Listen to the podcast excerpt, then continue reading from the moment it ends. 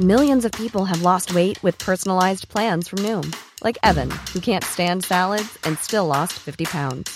Salads, generally, for most people, are the easy button, right? For me, that wasn't an option. I never really was a salad guy. That's just not who I am. But Noom worked for me. Get your personalized plan today at Noom.com. Real Noom user compensated to provide their story. In four weeks, the typical Noom user can expect to lose one to two pounds per week. Individual results may vary.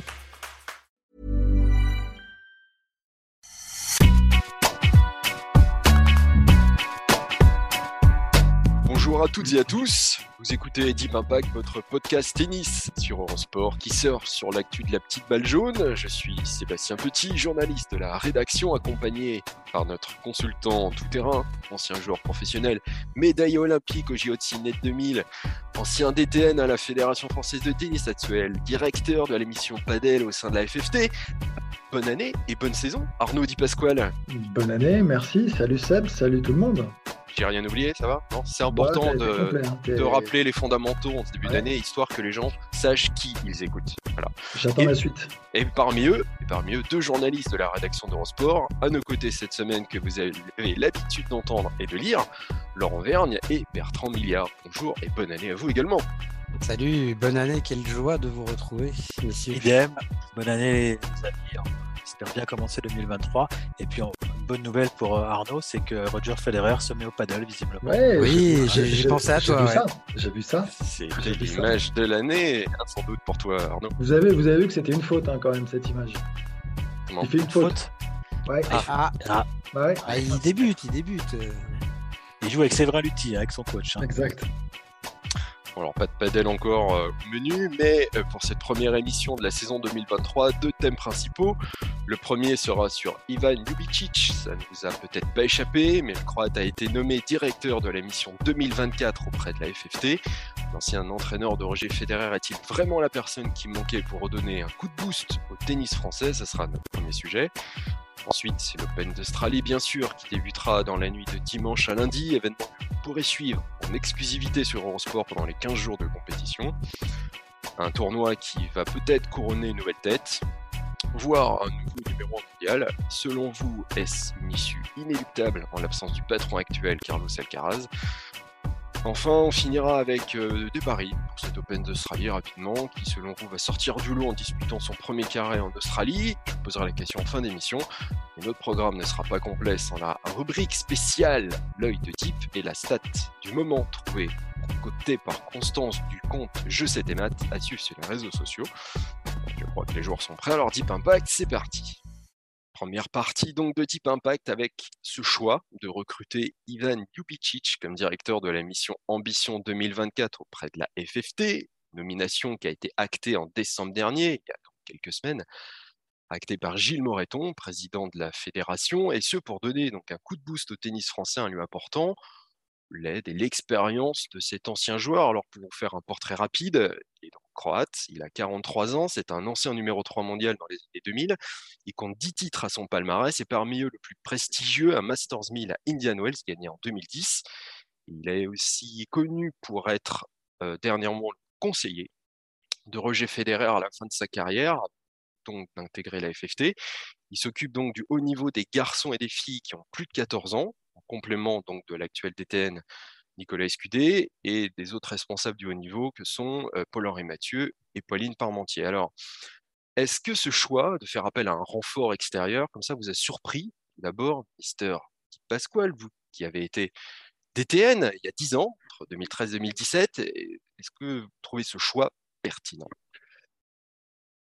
Alors écoute, il y, a- deux, questions. Est-ce que ça m'a surpris? Oui, ça m'a surpris.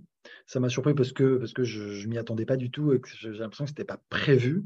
Euh, je ne savais pas qu'ils étaient en recherche d'un consultant euh, supplémentaire parce qu'on sait qu'il y a euh, déjà Louise Borfiga hein, qui opère auprès de Nicolas, Scudé, ouais, tout à fait, sur la politique sportive de la DTN. Donc j'ai été surpris. Après, est-ce que hum, je trouve ça pertinent ou c'est intéressant en tout cas de ne pas rester dans l'entre-soi, d'aller euh, vers des cultures euh, différentes et, de prendre un petit peu, je, je crois, euh, les messages, le regard surtout extérieur, mais, mais, pas juste sur un échange oral comme ça. Je pense que c'est important de s'inscrire quand même dans une certaine durée. Donc, dans ce cadre-là, ça peut être intéressant, évidemment.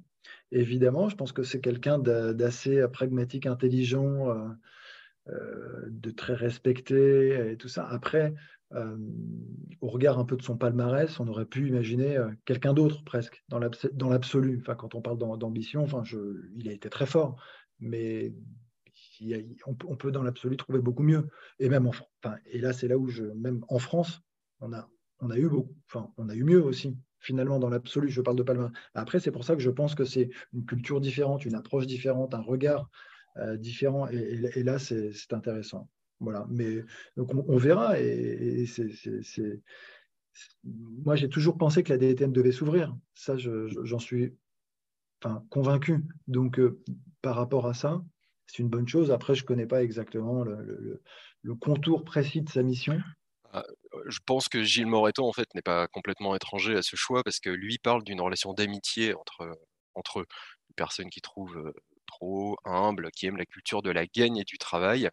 En somme, il parle en fait d'une ouverture qui semblait indispensable pour donner une voix aux jeunes. Mais est-ce que ça a pu faire grincer quelques dents, à ton avis, de le voir arriver comme ça?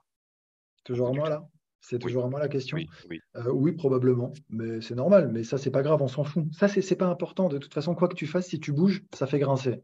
Donc, à la limite, moi, je pense qu'il faut bouger, il faut tenter des choses, il faut y aller. Enfin, et peu importe, tu peux te planter d'ailleurs. Ça peut s'avérer à terme peu efficace, mais au moins ça aurait été fait, ça aurait été tenté. Moi, je trouve que le mérite, c'est surtout d'aller vers, des, vers du changement aussi. Je pense que ça, c'est important. Voilà, de ce côté-là, je trouve ça bien.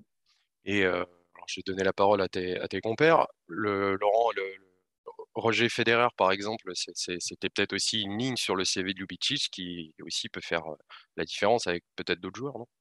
En tout cas, ça a été un des arguments, et un des arguments avancés par Gilles Moreton quand euh, l'annonce a été faite de, l'arrivée d'Ivan Jubicic. Hein, J'ai le communiqué sous les yeux, il disait que nos jeunes puissent en plus, donc ce n'est pas l'argument principal, mais c'est un argument supplémentaire, que nos jeunes puissent en plus côtoyer et travailler au quotidien avec celui qui a entraîné Roger Federer est une expérience qui ne peut que les porter et les tirer vers le haut.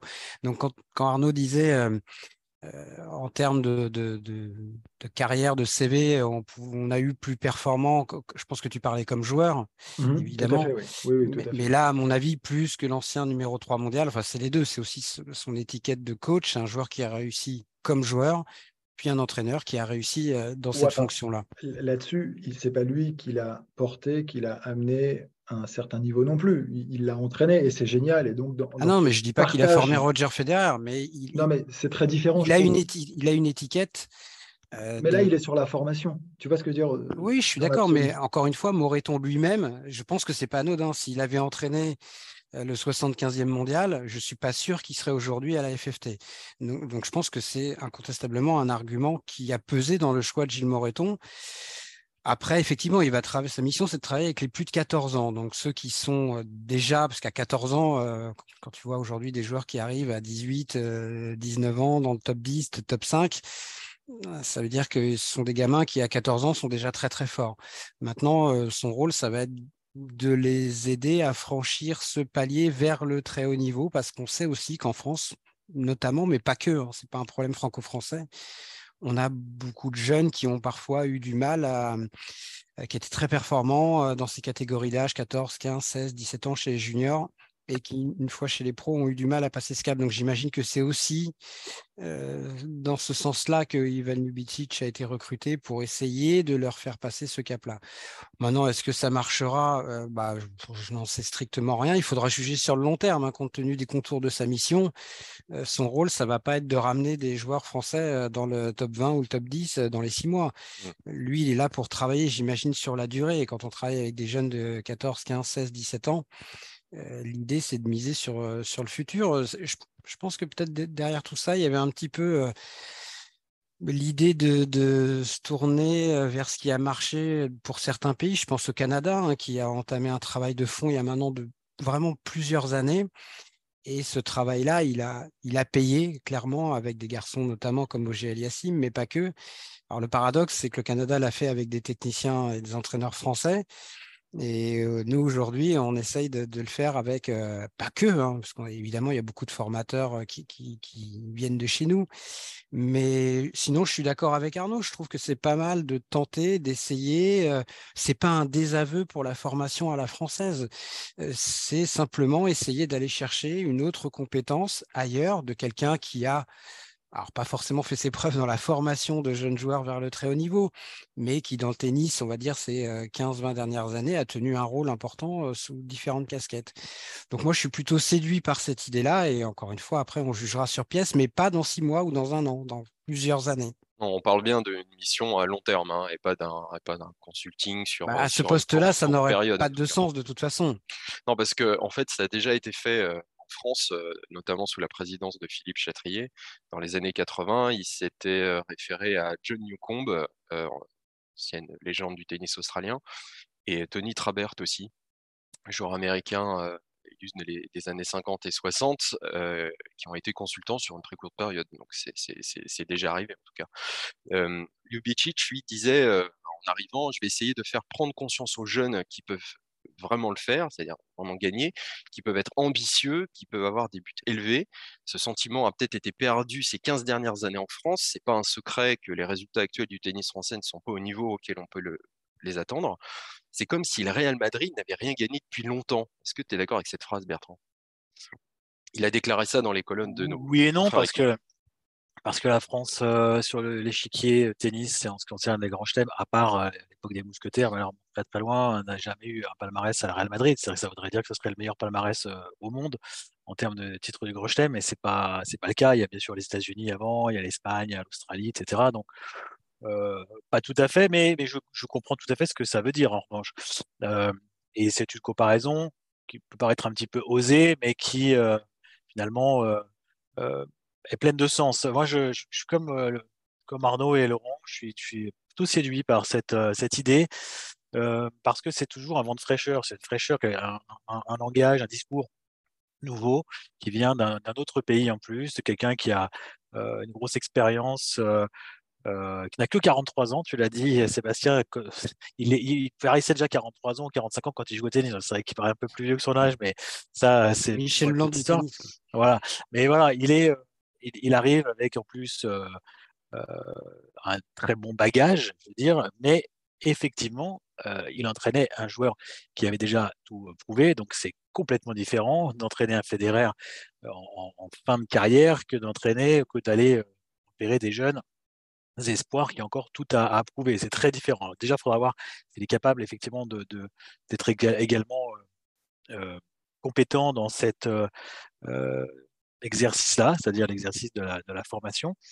Euh, en ce qui concerne les doublons, bah, c'est vrai que justement, a priori, il n'y en aura pas. Parce que moi, au début, quand, j'ai vu la, nouvelle, je me suis dit, ouais, mais c'est ce que ça n'a pas marché sur les plates-bandes de, Polo, de Paul-Henri Mathieu En fait, non, parce que Paul-Henri, c'est le niveau actuel. Donc, euh, voilà, c'est a priori pas la mission pour laquelle il a été euh, demandé à Evan Lubitsch de, venir. Ça aurait pu être une idée aussi hein, de, de, le mettre euh, avec le haut niveau masculin, par exemple. Mais voilà, c'est une autre mission. Donc une mission évidemment beaucoup, moins à, court terme. C'est pour ça que, que, tu as dit, Sébastien, effectivement, les appels à Newcomb et Travers, c'est sur de courtes périodes. Là, ça ne peut pas, si c'est sur de la formation, être sur une courte période. Ça peut être que sur une période longue. Sinon, effectivement, comme l'ont dit les autres, ça n'a pas de sens. Euh, si c'était sur le haut niveau actuel, peut-être qu'on aurait pu le missionner sur deux ans, je sais pas, en tout cas un contrat court, et puis on aurait vu ce que ça donnait. Là, il a, il, a, voilà, il a tout approuvé. Mais encore une fois, je pense que l'ouverture à des pays étrangers, à d'autres discours, peut-être à d'autres façons de travailler, c'est intéressant. Donc, euh, moi, j'ai été vraiment satisfait de, de, voir, euh, de voir cette nouvelle. C'est assez excitant pour, pour, euh, pour, le tennis français. Mais il est gentil hein, quand même, Lubicic, avec le tennis français, parce que le Real Madrid, je veux bien, mais le tennis français, c'est masculin c'est pas un seul grand chelem depuis 40 ans. On va bah fêter, entre guillemets, les 40 ans du, titre, de Noah à Roland Garros. Et c'est un titre, celui de Noah, sur les 75 dernières années. Donc, la victoire est une anomalie hein, dans le tennis masculin français, en tout cas en grand chelem. Euh, c'est pour ça que moi je trouve que la période qu'on vient de vivre euh, depuis 15 ans, je ne sais pas si l'ambition avait été perdue, mais c'est une des périodes les plus fastes pour le tennis français depuis euh, bah, à l'échelle de, l'histoire.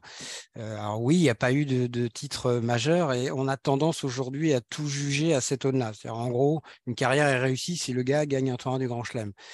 Ah, c'est évidemment que c'est ce qu'il y a de plus important et c'est ce qui distingue les grands champions de tous les autres. Mais il y a des joueurs qui ont gagné des grands chelems et qui ont bien moins marqué l'histoire du tennis que d'autres qui n'en ont jamais gagné. Donc c'est aussi une limite cette analyse-là. Mais je pense qu'il y a l'effet historique de la Coupe Davis qui, qui renforce la place du tennis français dans le paysage historique. Mais sinon, la comparaison avec le Real Madrid, je la, trouve quand même un petit peu hors de propos, moi, personnellement. Non, mais on, ouais, mais on comprend ce qu'il veut dire. Mais oui, elle est hors de propos. Après, c'est comment dire, il y, a, un peu de com derrière quand même, et c'est très bien. Il y a des phrases un petit peu marquantes euh, qu'il faut balancer. Mais euh, moi, je le voyais plus opérer en fait euh, sur les 18-22, par exemple, dans cette tranche-là, dans le passage junior pro plutôt que les 14-18. Alors, je ne sais pas si ça a été, comment ça a été défini exactement, si c'est les c'est les plus de 14. C'est les plus de 14. Oui, à partir de 14. Je, pense euh, je pense à la génération, là, Van, Van euh, Arthur Fils et compagnie, là, ils sont quand même un paquet à, quand même bien jouer. Euh, et je le voyais plutôt voilà, sur ces, joueurs-là. Après, au-delà de l'âge, je pense que c'est aussi où sont les joueurs à leur stade. C'est-à-dire qu'aujourd'hui, un garçon comme Lucas Van comme Arthur Fils, c'est des joueurs qui, là, maintenant, vraiment arrivent sur le circuit pro. Donc, effectivement, est-ce que mais est-ce que c'est pas là, tu vois, qu'il faut. Je sais pas, mais en tout cas, dans, sa mission. pas freiner l'ambition, parce qu'on parle que d'ambition là. C'est un peu ça. Non, mais je pense qu'il peut avoir un rôle auprès de ces joueurs-là, mais ces joueurs-là, ils sont sur le circuit, ils, ont leur... ils vont avoir leur propre staff s'ils ne l'ont pas déjà, leur propre équipe. Il peut, il peut les aider, mais moi, de ce que j'ai compris de sa mission, c'est plutôt à les tâches de quelqu'un comme Gabriel Debru, par exemple, tu vois, des, voilà, des, des, gens un petit peu plus jeunes. Mais je le mets déjà dans la quête, ouais, je le mets pas loin, moi, déjà. Hein. Bah, il est un petit, un tout petit peu plus. Bah, il y a un petit décalage avec des, avec des garçons comme Van ou, Fils qui maintenant jouent euh, vraiment sur. Ça y est, ils sont passés complètement chez les pros. Euh, Gabriel Debru, il y arrive là cette année, mais jusqu'à il y a encore, il joue encore les juniors à Wimbledon il y a six mois, tu vois. Donc euh, c'est pas encore tout à fait le même la même étape. Quoi. Il, est, à l'étape d'avant. Mais ça n'a pas été. on n'a pas eu beaucoup plus d'infos que euh, les plus de 14. Donc, effectivement, les plus de 14, ça veut. Jusqu'où tu vas Je ne sais pas exactement, mais, euh, mais ça reste. Moi, je le comprends quand même comme vraiment apprendre à plutôt à des gamins de 15 ans dans ces eaux-là qui vont rentrer chez les juniors euh, à apprivoiser le haut niveau. Moi, c'est comme ça que j'ai compris sa, mission, plus que à quelqu'un comme Van Hache qui est déjà 130e mondial, tu vois. Et... Oui, puis il y a Paul-Henri Mathieu quand même. C'est bah, ça, voilà. À ce poste-là, ça serait quand même le désavoué que de mettre aussi euh, peut-être Lubicic avec lui ou à côté de lui. Euh. J'ai vu aussi qu'il voulait discuter avec, avec nos quatre mousquetaires actuels sur ce qu'ils pensent un peu de, de ce qui se passe dans le tennis français partager leur expérience. Donc, il veut s'appuyer un peu sur les, euh, les deux qui ont déjà arrêté, là, Gilles Simon et Joe Tsonga, et, et puis euh, Gaël Monfils et Richard Gasquet qui sont toujours sur le circuit. Mais c'est intéressant aussi pour lui, pour un point de départ, pour savoir un peu, euh, avoir l'expérience des, des, joueurs qui, le retour de joueurs qui ont énormément d'expérience et 15 ans de circuit. C'est pas c'est pas désavouer que de venir au contraire donner la possibilité d'échanger avec un gars qui est d'ailleurs, une culture différente, qui a un parcours quand même assez singulier et, un super parcours en plus. Moi, je ne crois pas que ce soit désavouer Polo, quoi qu'il arrive, que de dire, tiens, regarde, tu as en soutien, ou je ne sais pas comment tu le présentes, d'ailleurs en accompagnement, un Lubicic qui vient pour t'épauler, pour échanger, pour discuter, pour travailler, tout simplement. Bah, au contraire, je, le vois comme quelque chose d'hyper intéressant. Moi, si demain je suis à la place de Polo et qu'on me dit, euh, je sais pas, tu un gars comme ça qui, débarque, c'est une valeur ajoutée énorme. mais je ne le prendrai pas comme je ne suis pas assez bon, je ne fais pas bien mon boulot, je suis trop vert, pas, pas assez confirmé. Je ne le prendrai pas comme ça, je ne crois pas. Et c'est là où l'erreur en fait que l'on peut faire. je ne sais pas si j'allais dire en France bêtement, mais de, vouloir justement penser qu'on sait tout entre nous. Bah non, c'est cette ouverture qui peut permettre peut-être d'être meilleur, de progresser, d'aller prendre des choses à droite, à gauche et, de s'inspirer tout simplement, parce qu'il ne s'agit pas de copier, mais il s'agit de s'inspirer. Et, je ne sais pas qui disait ça, Laurent ou Bertrand, mais au Canada, en effet, ils ont, ils ont quand même importé la méthode française. quoi. C'est comme ça que ça s'est passé. Hein. Et quand on en parle avec Louis Borfiga, il, il, le raconte très, très simplement. C'est dit, moi, j'ai rien révolutionné. J'ai dit, regardez, là, ici, ça, ça, marche en France. On va le faire là-bas, avec une culture différente, ça a matché, ça a pris. Et voilà ce qui s'est passé derrière, parce qu'il n'y a, pas, a pas juste eu euh, euh, Félix Géaliassim. Hein. Il y en a eu des filles aussi euh, qui ont explosé entre les Andrescu et compagnie. Il y, a, eu du monde quand même. Oui, bien sûr. Mais le, la France, elle s'est formée des très bons joueurs. quand tu amènes à chaque génération pratiquement une dizaine de joueurs dans le top 100, il y a très peu de pays qui sont capables de faire ça. Il y a l'Espagne aujourd'hui, les États-Unis sont peut-être sur le point de recommencer à le faire. Mais globalement, euh, le, si problème il y a pour le tennis français masculin, il n'est pas là. Et dans le fait de venir chercher quelqu'un à l'étranger qui a été au très haut niveau. Alors, tu as raison, il n'a pas gagné de grand chelem non plus, Jubicic, hein, euh, et qui a travaillé avec un très grand champion. Il y a peut-être aussi ce côté euh, qu'est-ce qui nous manque aujourd'hui en fait Qu'est-ce qui fait la différence entre le fait de produire autant de très bons joueurs, voire des très très très bons joueurs, et le fait que nous on n'ait euh, pas eu euh, un Djokovic, un Wawrinka, un Federer, un Nadal, qui tu veux. Mais après, je, je crois que c'est Paul-Henri Mathieu qui disait le rôle de, d'une fédé, c'est n'est pas de te faire gagner le grand chelem. je sais, je veux pas trahir ses propos, je ne sais pas exactement comme il le disait. Une fédération ne fait pas gagner des grands chelems. Voilà, je pense que ce qu'il voulait dire par là, c'est que une fédé, quand elle prend un gamin à 13, 14 ans et qu'elle l'amène jusqu'au niveau et que le dit gamin finit euh, dans le top 10, le boulot, il a été fait. Je veux dire, en termes, au niveau fédéral, en termes de formation, il a été fait. Tu as formé un joueur professionnel déjà, c'est déjà quelque chose. Le gars, ça, devient son métier, c'est quand même l'objectif. Et en plus, il est très performant. Après, ce qui le distingue d'un gars qui va gagner les points, les jeux ou les sets qui lui manquent pour gagner une demi ou une finale de Grand Chelem, je ne suis pas sûr qu'effectivement, il y a beaucoup d'autres choses qui entrent en ligne de compte et qui sont peut-être plus à l'intérieur du joueur ou comment lui il va s'entourer professionnellement une fois qu'il est sur le grand circuit que, euh, que le fait que ça relève de la formation au sens large.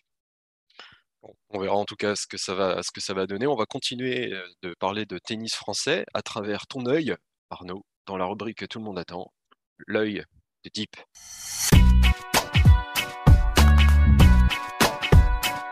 je voulais parler bah, bah, de Bonzi tout simplement sur cette belle semaine on dit une semaine comment Punesque. Ah, punesque, punesque, Une belle semaine, une belle finale pour commencer. C'est un joueur. Euh, alors, je ne sais pas, c'est intéressant, que, je trouve. Son parcours est intéressant, il est arrivé tardivement et on le sent s'installer de manière même assez durable, on peut l'imaginer, aux alentours là, de la 50e place mondiale. C'est un joueur solide, moi, qui, qui me surprend. Et jusqu'où il pourra aller, c'est la question que je me pose avec son jeu. Moi, je trouve qu'il est assez complet accrocheur, euh, il bouge bien, c'est un bon contreur, super revers. Euh, il progressait au service aussi. Euh, ah il, a, très très très bien servi la semaine dernière. C'était avec un super état d'esprit, voilà, et un, bon staff. C'est un profil intéressant et donc c'était souligner surtout ce, début d'année, cette finale et essayer justement d'avoir un petit focus sur lui en effet, puis on, on le suivra d'assez près. Un petit, un petit parallèle avec Arthur Hinderknecht, puisque au même moment de la saison l'année dernière, Rinderknecht avait fait aussi sa première finale, perdu contre Kokinakis au même euh, à Adelaide. Adelaide, Et euh, alors moi j'ai commenté la, finale effectivement euh, face à, à Grixbourg. C'était deux joueurs du même âge qui jouaient leur première finale, donc c'était assez intéressant. Il y avait pas mal d'enjeux pour Benjamin, puisqu'il pouvait, un, être numéro un français, avoir le meilleur classement de sa carrière et, gagné évidemment son premier titre. Donc ça faisait trois enjeux en, un match. Là, il est pas passé loin. Il a, mené, un 7-5-4 sans break. Mais voilà, au moment de, conclure, il y a eu quelques, quelques petites erreurs, notamment au filet, des volets euh, euh, pas très très bien joués, pas au bon endroit. Il a joué parfois sur son adversaire, une qui a joué un peu dilettantisme sur une balle de, de break aussi. Euh, euh, qui a permis aux, Néerlandais de, de breaker. Le Néerlandais a fait un très très bon match. Il euh, faut le souligner aussi. C'est un bon joueur euh, qui ne mérite pas du tout le classement auquel il est actuellement. Enfin, là, il va être 61e cette semaine, mais je pense qu'il peut monter dans le top 50 sans problème.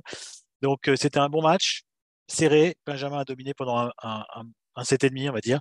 et puis il a, il a moins bien fini et il a d'ailleurs beaucoup, beaucoup de, de sportivité dit que son adversaire méritait la victoire, ce qui est vrai, parce que c'est vrai que Grixpour a fait une deuxième partie de match euh, très très bonne, mais c'est une bonne semaine. Euh, il a battu de bons joueurs, il a battu quand même deux têtes de série, je pense c'était des séries 2 et 3, dans deux ans de chulp en demi-finale qui était tête de série 2, et je crois Krajinovic tête de série 3. Donc c'est vraiment une belle semaine. C'est dommage qu'il n'y ait pas la victoire au bout, mais il revient dans le top 50. Et là, il n'a pas enchaîné malheureusement, qu'il a perdu au premier tour au tie-break du troisième du côté d'Adélaïde numéro 2. Donc, c'est pas très grave. Il, a fait une belle semaine. Il va garder, je pense, cette confiance pour, euh, arriver à Melbourne euh, sans trop se fatiguer également cette semaine. Euh, voilà, un joueur à suivre qui peut être numéro un français dans les semaines qui viennent. Après, quels objectifs réels peut-il se bah, gagner un titre, ça c'est sûr. On en parlait avec Eric Debliquer. Quel objectif se fixer en termes de classement? Pourquoi pas peut-être un top 30 hein, Il a été 44. 44, voilà. C'est un top 30, ça paraît réaliste et, au-dessus, ça paraît peut-être un, peu beaucoup. Mais, mais voilà, il y a un joueur en tout cas intéressant à regarder. Je peux vous dire que le public de Pune, qui était nombreux, parce que le tennis en Inde fait recette, euh, le public était vraiment très heureux de cette belle finale et les deux joueurs ont reçu beaucoup de, de félicitations de la part de, du public présent. Ouais, et je crois que Laurent s'est régalé aussi en regardant ces matchs.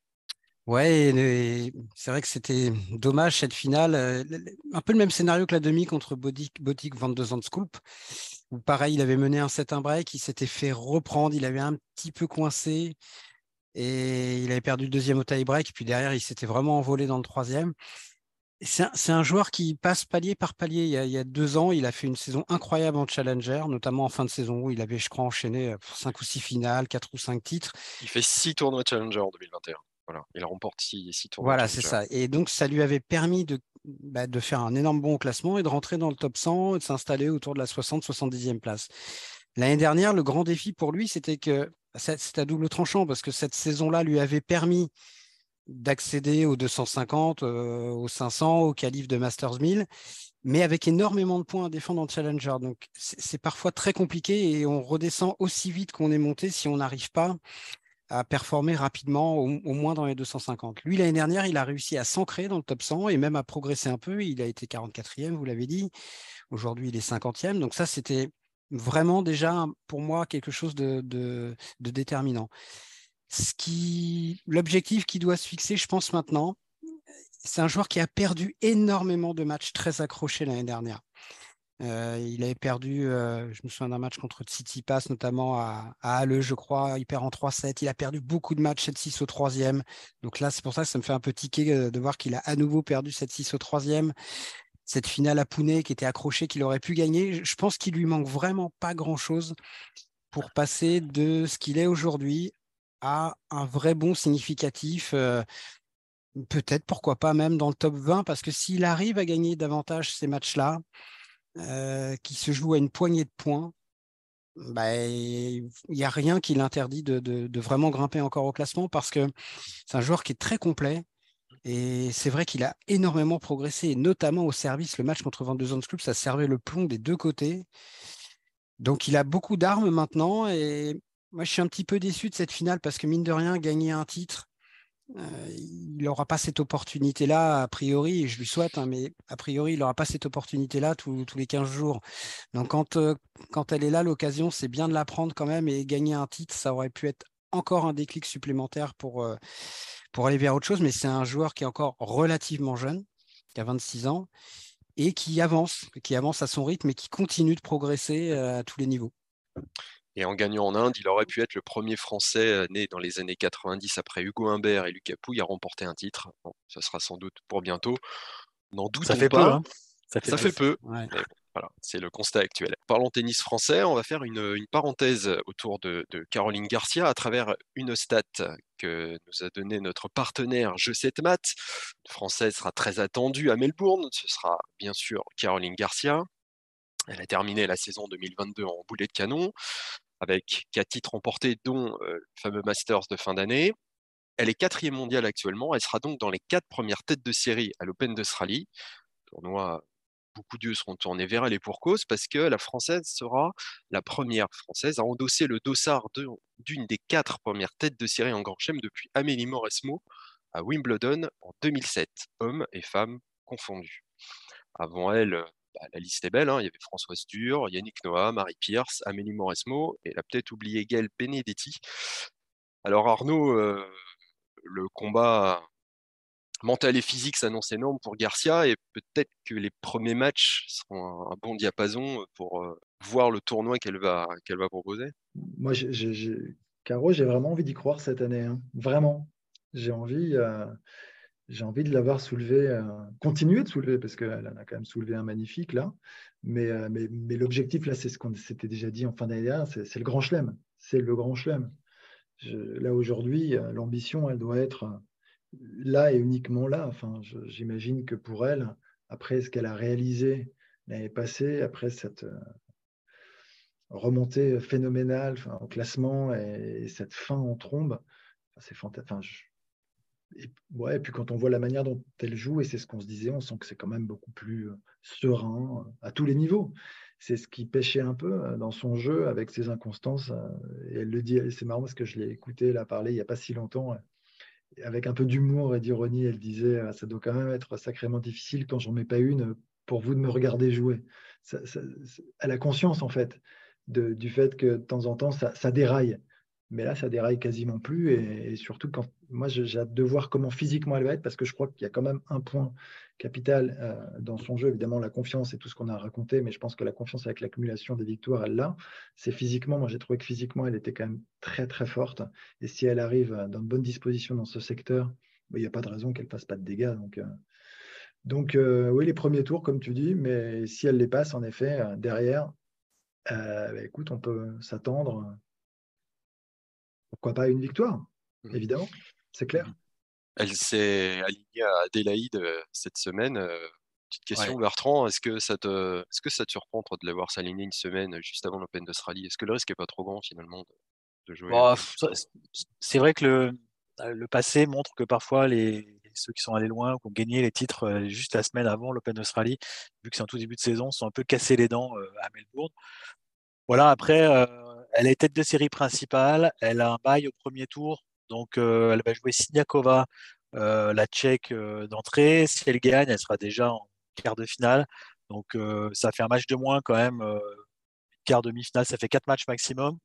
Si elle va au bout, c'est un beau tableau. Hein. Il y a Collins, finaliste l'année dernière de l'Open d'Australie dans, sa, partie de tableau. Il y a Betsic, il y a Kuderm Tova, il y a Petra Kvitova, Kazadkina. Bon, il y a des bonnes joueuses. non, je crois pas crois pas que ce soit trop préjudiciable. Il fait quand même bien d'arriver avec euh, quelques victoires éventuellement euh, dans son escarcelle. C'est toujours bon pour la confiance, mais aussi, comme l'a dit Arnaud, la confiance, elle est là, évidemment, avec la deuxième partie de saison réalisée.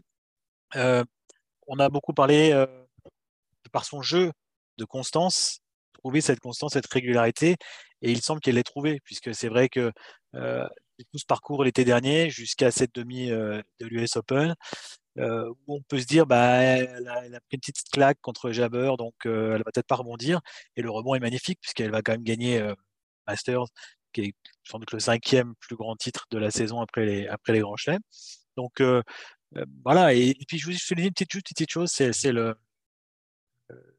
vraiment la différence de parcours, de chemin entre elle et sa comparse Christelle Mladenovic, avec qui elle a gagné plusieurs fois en double en grand chelem. À un moment donné, on, on relevait un peu les mêmes soucis chez les deux, soucis de régularité, elle ne gagnait pas beaucoup de matchs, etc. Il y en a une qui a pris vraiment la, courbe ascendante euh, de façon absolument incroyable. On se retrouvait au classement où elle est aujourd'hui, top 5, avec un Mercedes gagné, et l'autre qui est en ce moment en train de s'escrimer dans les qualifs de, l'Open d'Australie à Melbourne, et qui, elle, a quasiment plus gagné en simple de match, enfin, plus beaucoup en tout cas depuis très longtemps. Elle, a passé le premier tour. Mais euh, voilà, c'est vraiment de, de destinées euh, complètement différentes pour deux joueuses qui, à un moment donné, étaient un peu au même niveau et, sur lesquelles on faisait le même constat. Donc bravo à Caroline qui, elle, a réussi vraiment à aller sur cette euh, superbe pente ascendante et on espère bah, que ça va continuer. Il va falloir aussi qu'elle gère euh, cette pression hein, malgré nous, qu'on lui met aussi un peu sur les épaules. En, regardant le, parcours d'Amélie Mauresmo en 2006, quand elle gagne à l'Open d'Australie, donc pour la première fois en Grand Chelem, euh, elle affronte une chinoise Sun Tiantian, et elle passe complètement à côté de son premier set. elle gagne en 3, évidemment. Et elle dit à la fin je suis retombé sur un fameux compte rendu d'un Julien C qui se reconnaîtra sans doute. Laurent, tu, tu vois de qui je parle, euh, qui dit j'ai gagné sans jouer un grand tennis. Voilà, elle est peut-être là aussi la clé, Laurent, ah de la bah première semaine, c'est d'arriver à. On a, on, a, on a, échangé avec Caroline Garcia au mois de décembre et dans, vous l'avez peut-être lu sur le site eurosport.fr dans le format Players Voice qui donne la parole aux, champions et aux championnes du circuit. Et elle disait deux choses intéressantes pour moi, enfin pas que deux, mais deux, qui, dans le cadre de la discussion, là, me semblent intéressantes. La première, c'est pour elle presque une des plus grandes différences ces derniers mois, c'est qu'elle a, elle, a tellement une ligne directrice qui est bien fixée que même quand elle est dans un moins bon jour, elle s'en sort beaucoup mieux qu'auparavant. C'est-à-dire que son niveau plancher est beaucoup plus élevé, son niveau moyen qui pouvait l'être avant les, six derniers mois. Et elle le dit, voilà, ça ne veut pas dire que je vais m'en sortir à chaque fois, mais j'ai réussi à me sortir de match sans bien jouer ce que je n'arrivais pas à faire les, saisons précédentes. Et puis l'autre chose, pour rebondir sur ce que disait Arnaud par rapport au physique, c'était intéressant ce que nous disait Caroline parce que justement, elle, a fait. L'intersaison a été courte, hein, puisque avec le Masters, ensuite les sollicitations en France quand elle est rentrée, elle a pris 15 jours de vacances en Asie, puis elle est rentrée et c'était déjà reparti. Mais malgré tout, elle a fait beaucoup de foncier parce qu'elle disait que euh, après sa blessure, quand elle est revenue avec son équipe, elle n'a jamais eu le temps de faire vraiment de la prépa physique, de travailler le physique, bah, parce qu'elle enchaînait tellement euh, les tournois et les matchs qu'elle n'a quasiment pas eu de coupure. Donc là, son gros objectif de l'intersaison, c'était d'axer le travail sur le physique parce qu'elle est consciente de ça justement et que si elle veut faire une très grande saison complète 2023, elle aura besoin pour s'exprimer euh, complètement d'être au top physiquement. Donc ça a été vraiment le gros axe de travail pour elle.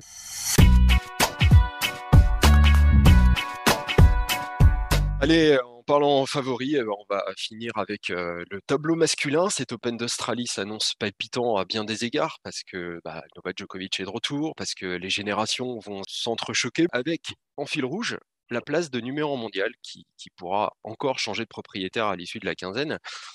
Carlos Alcaraz la tient toujours, mais il sera forfait cette année à Melbourne et trois joueurs peuvent lui chipper avec quatre scénarios différents.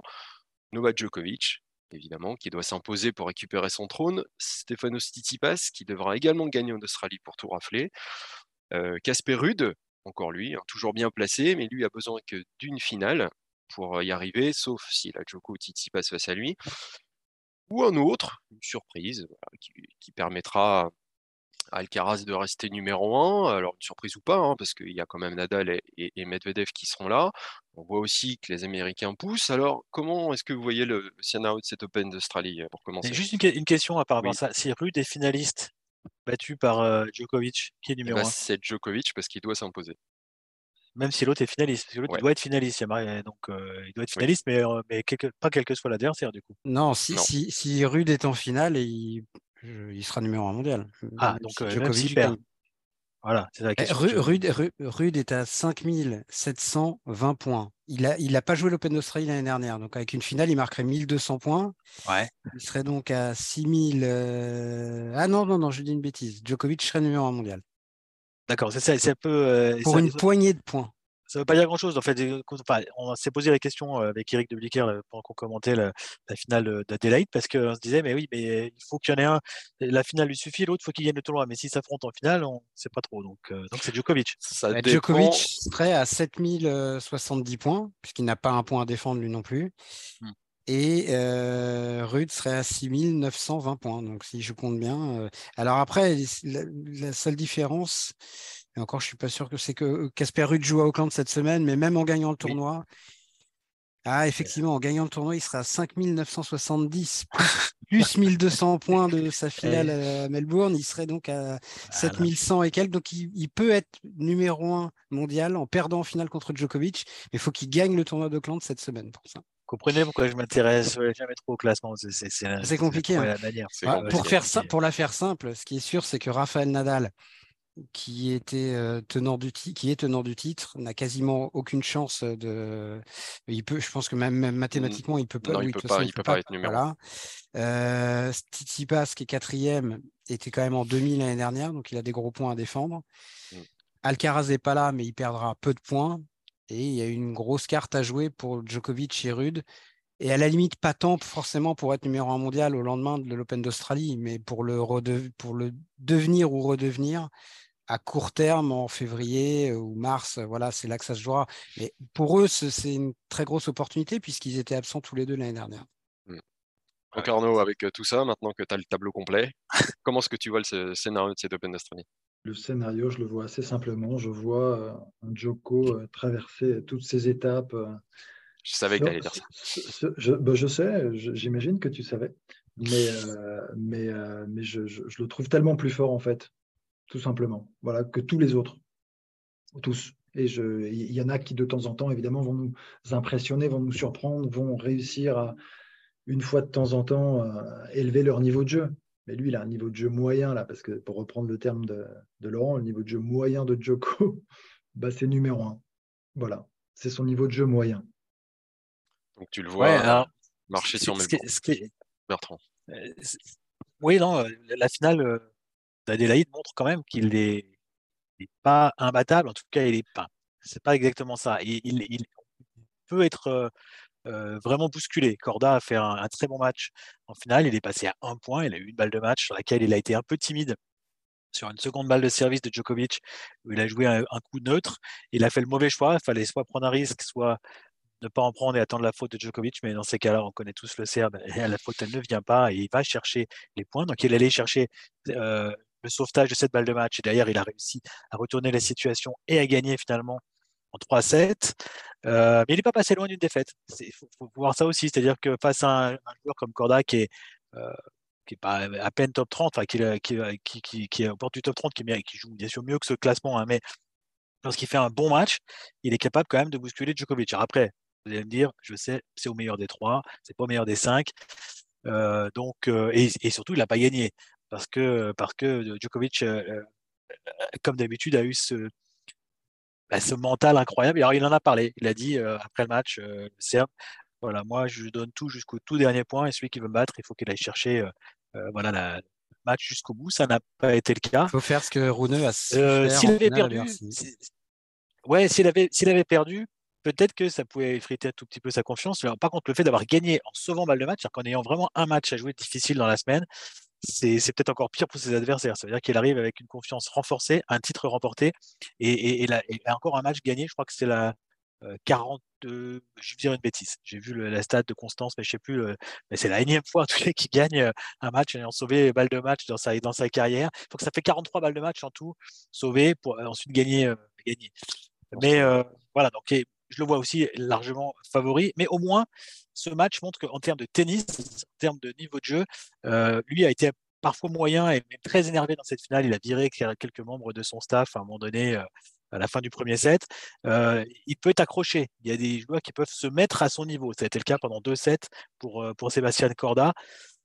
Donc, c'est peut-être pas non plus gagné déjà d'entrée sur, sur le papier mais l'accrocher, c'est une chose. Mais... Parce que favori, c'est sûr. Après, de le voir aller au bout, c'en est une autre. Laurent, tu vois un scénario un peu différent, toi, ou mmh. pas du tout? En tout cas, ce qui est sûr, c'est que oui, il est pour tout un tas de raisons, et autant pour ce qu'il a montré la semaine dernière que ce qu'il a montré ces dix dernières années, notamment en Australie, euh, il est vraiment euh, archi, archi favori pour moi. Et, et, en plus, il va avoir, je même si je pense qu'il ne le dit pas comme ça, mais il veut quand même régler ce compte de, ce qui s'est passé l'année dernière et c'est une source de motivation supplémentaire, j'en suis convaincu pour lui, même si je pense qu'il ne le clamera pas forcément à chaque conférence de presse. Mais je, pense qu'il y a au moins un ou deux matchs, et peut-être même dès la première semaine, où il sera un peu, beaucoup, voire énormément bousculé à Melbourne parce que voilà, on se souvient même du dernier Wimbledon hein, où il est mené 2-7-0 contre, contre Sinner. Il perd le premier set, je crois, contre Nori en demi. Il, perd également un set contre, contre Kyrgios. Le deuxième, je pense. Contre Nori ou contre. Ouais, contre Nori. Ok. Bon. en tout cas, il, il, est, mmh, il est accroché. Quoi. Donc, ça, je pense que ça arrivera encore. Mais le problème, c'est que c'est déjà tellement dur de le battre en 2-7 gagnants il faut vraiment se surpasser et aller au-delà de toutes ces émotions, voire de toutes ces peurs. Le seul qui a su faire ça ces derniers temps, c'est encore une fois Holger Rune en finale à, Bercy, alors que la veille, Tsitsipas, qui était aussi passé tout près euh, de, le battre en demi, avait buté sur le tie-break du dernier set. Donc ça, déjà, en 2 7 gagnants, c'est compliqué. Mais en 3 7 gagnants, je ne vais pas dire que c'est impossible, hein, parce que rien n'est impossible, mais c'est vraiment une... Ça demande un effort tennistique, tactique, physique et peut-être encore plus psychologique que c'est quelque chose d'absolument monstrueux. Alors un Nadal, lui, au top du top du top pourrait le faire. Le problème, c'est que je n'est manifestement pas au top du top du top. Et accessoirement, ça fait quand même 10 ans qu'il n'a pas battu Djokovic euh, sur dur euh, en Grand Chelem. Donc, donc, ce serait quand même difficile d'être optimiste pour lui. Et puis après, les autres, euh, bah, Medvedev vient d'être plié en 2-7 par Djoko la semaine dernière. Il a été également battu au Masters. Il avait également été battu à, Astana. Donc ça fait quand même beaucoup de défaites sur surface rapide pour lui, alors qu'il était un des rares à avoir, euh, sinon pris la mesure du Serbe dans ses conditions de jeu, en tout cas être au moins son égal. Donc si Djokovic fait du Djokovic, et il n'y a aucune raison que ce ne soit pas le cas, c'est très difficile de l'imaginer euh, s'incliner. D'autant Carlos Alcaraz n'est pas là, et Alcaraz, lui, en tout cas quand il est au top physiquement, il a quand même, je pense, cette grinta, ce caractère de champion qui fait qu'il serait capable de, bah, de gagner le dernier point, le dernier jeu, le dernier set, qui manque souvent à tant de joueurs contre Djokovic en Grand Chelem. Pour le reste, il va falloir que quelqu'un euh, endosse ce rôle et soit capable de sortir euh, quelque chose d'absolument monstrueux. C'est pas impossible, mais tout ce qu'a montré Novak Djokovic et tout ce que n'ont pas encore montré ou n'ont pas montré depuis longtemps les autres, m'incite à penser que le dixième titre de Novak Djokovic est de loin l'hypothèse la plus probable dans cette édition 2023. Et c'est bien le premier set que Nori avait gagné, on ne prend jamais en défaut. Laurent Alors si, ça m'arrive, mais j'avais ce souvenir-là, qu'il avait gagné le premier. Rapidement, pour, pour finir, si vous aviez un, petit pari sur un joueur ou une joueuse hein, que vous voyez performer à Melbourne cette année avec, par exemple, un, premier carré en Australie hein, pour réduire un peu le, le spectre, qui, qui vous voyez Bertrand, pour commencer ah, Le truc, c'est que ça, dépend toujours du tirage au sort. Tant qu'on n'a pas les tableaux, c'est un peu difficile de faire ce genre de, de pari. Classement qui peut donner un peu une idée. Le, joueur que je vais citer, si jamais il prend Joko au deuxième tour, au troisième tour, tu vois, euh, je sais pas. Honnêtement, euh, c'est non, je sais pas. La main passe. Laurent, alors. Ah. vas-y Arnaud, vas-y Arnaud. Non, je sais pas, un, un Rune, je sais pas, non Rune, ouais, peut-être, qui fait un quart à Roland Garros l'année dernière, mais qui n'a encore gagné aucun match à l'Open d'Australie. Hein, il est comme ça, non Ça monte. Bah, il, a perdu contre Nishioka la semaine dernière, le premier ah, tour. mais on parle d'un grand chelem là. Ouais, bah, tu mélanges tout. Non, je sais pas, ouais.